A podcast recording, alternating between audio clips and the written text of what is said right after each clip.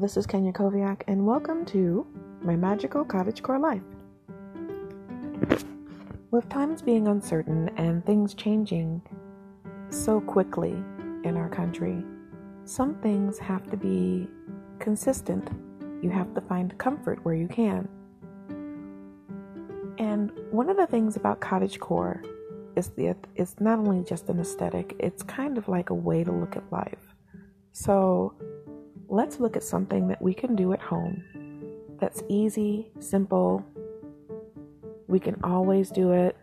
It's reliable, it's unchanging, it's something that we can control. And one of those things we can control is making something simple and comforting to eat for ourselves and those we love. So, let's talk about pie crust.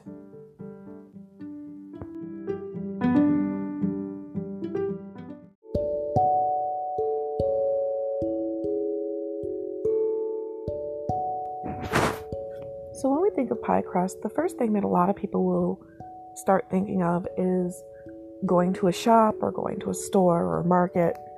They go in, they see a tube, and there's some pie crust. The next thing that you might see is along the store shelves, you'll see boxes, different brands. Some are gluten free now, some are regular flour. You have spelt flour, all sorts of things are available. And they're ready made, just add water and stir. It doesn't say anything about what kind of person you are, but does say something about how much time you have when it comes down to what kind of crust person you are. But what I'm going to do today is we're going to share a recipe, a simple recipe I learned when I was a young girl. And once you learn this recipe, really learn it, you'll be able to whip up a pie crust in no time flat. And you'll be able to make adjustments according to weather. Let's get started.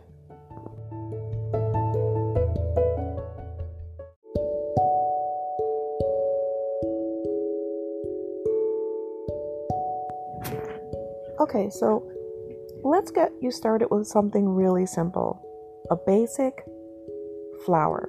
It can be whole wheat, it can be all purpose. But in this particular recipe, I think your general all purpose flour is the way to go. Try not to get self rising. We don't really want that here. And you won't need much. Just a simple cup for a single crust, or two cups for a double crust. But the basic recipe can be doubled. If you double the recipe, you double the amount of crust. You can add or take away depending on the weather, the amount of flour you will use because trust me, this go- dough is going to get really sticky really quickly. Also, make sure to take off all rings and double scrub your hands because your hands are going to be coated in this stuff. So, first things first. Let's say we start with a cup. The proportions are the same no matter how much you use. So, we're going to start with a cup. So if you have one cup of flour, you will use one half cup of shortening. That can be margarine, butter, uh, lard, it can be vegetable shortening, that kind. It should be soft but not melted. If you have one cup of flour and one half cup of shortening, you then use a quarter cup of water. Now, I know that measuring cups are all supposed to be separated by liquid and dry, but in a pinch, you can you can use one container. It's up to you. Yes, it's pretty when you do it by exact measurements, but it's not really necessary. Take your flour, put it in a clean bowl. Now, take your shortening and cut it in. Never heard of that? Let's talk about it.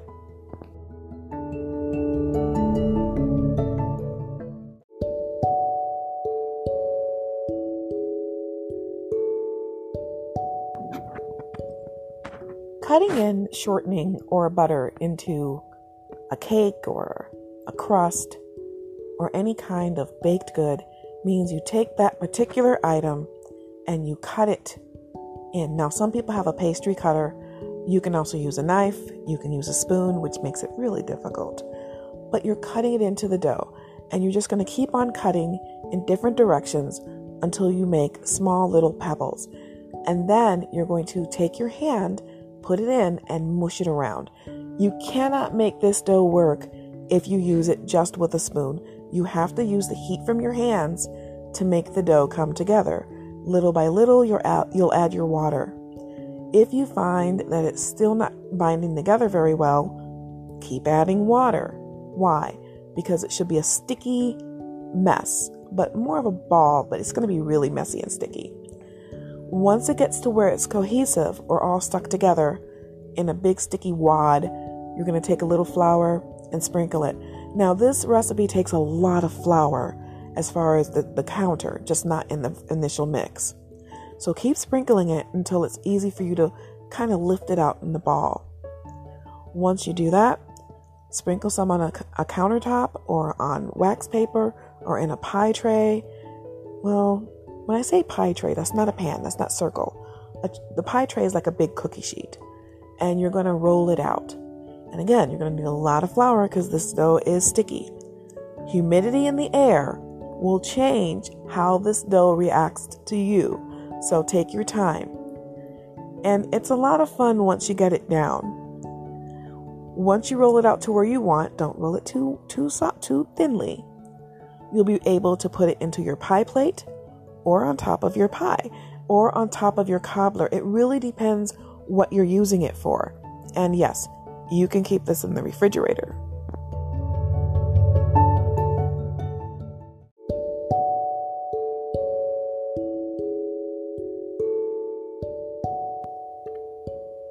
Now, one way to make the pie filling is to use standard fruit, but it doesn't have to be fruit. You can make meat pies too. And one other thing that you want to keep in mind is there's no reason you can't take some of your dehydrated herbs and add that that directly to the mix. You can either powder the herbs and add a little bit to the flour, or you can leave them in little pieces and scatter them throughout. Just remember, You'll have to adjust the flour, the shortening, and the water in tiny bits until you get just the right mix. One way you can incorporate herbs is to put in something like dried goosefoot, also known as lamb's quarter, which actually has its own naturally occurring yeast. So if you get a little rise, let me know.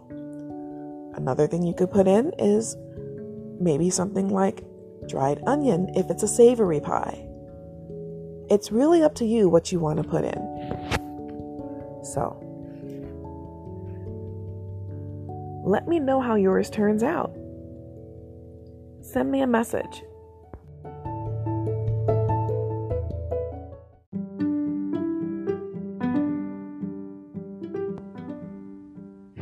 I think we've talked enough about pie. Hopefully, this is something that you can use to occupy your hands and your mind and give you some comfort in uncertain times. As we knead in the pie, make sure you're kneading in good thoughts and good feelings. That way, good things happen to all who would eat it. I really love spending this time with you, and I hope you learned something new. Giving a gift of food is a love language for some people, and I know it's mine. So, if you're like me, you probably have a lot of room in your book of stuff for all the different kinds of recipes you can try with this particular creation. It's not my original recipe, I'm letting you know now, but it was given to me, so I'm giving it to you. And before we go, let's talk about the portions one more time the proportions. One part flour, one half part shortening, one quarter part water. Adjust as you see fit. You could even go all out and put in beet juice instead of water if you really wanted to color it up a little bit. The choice is yours. And thank you for coming to listen to my magical cottagecore life.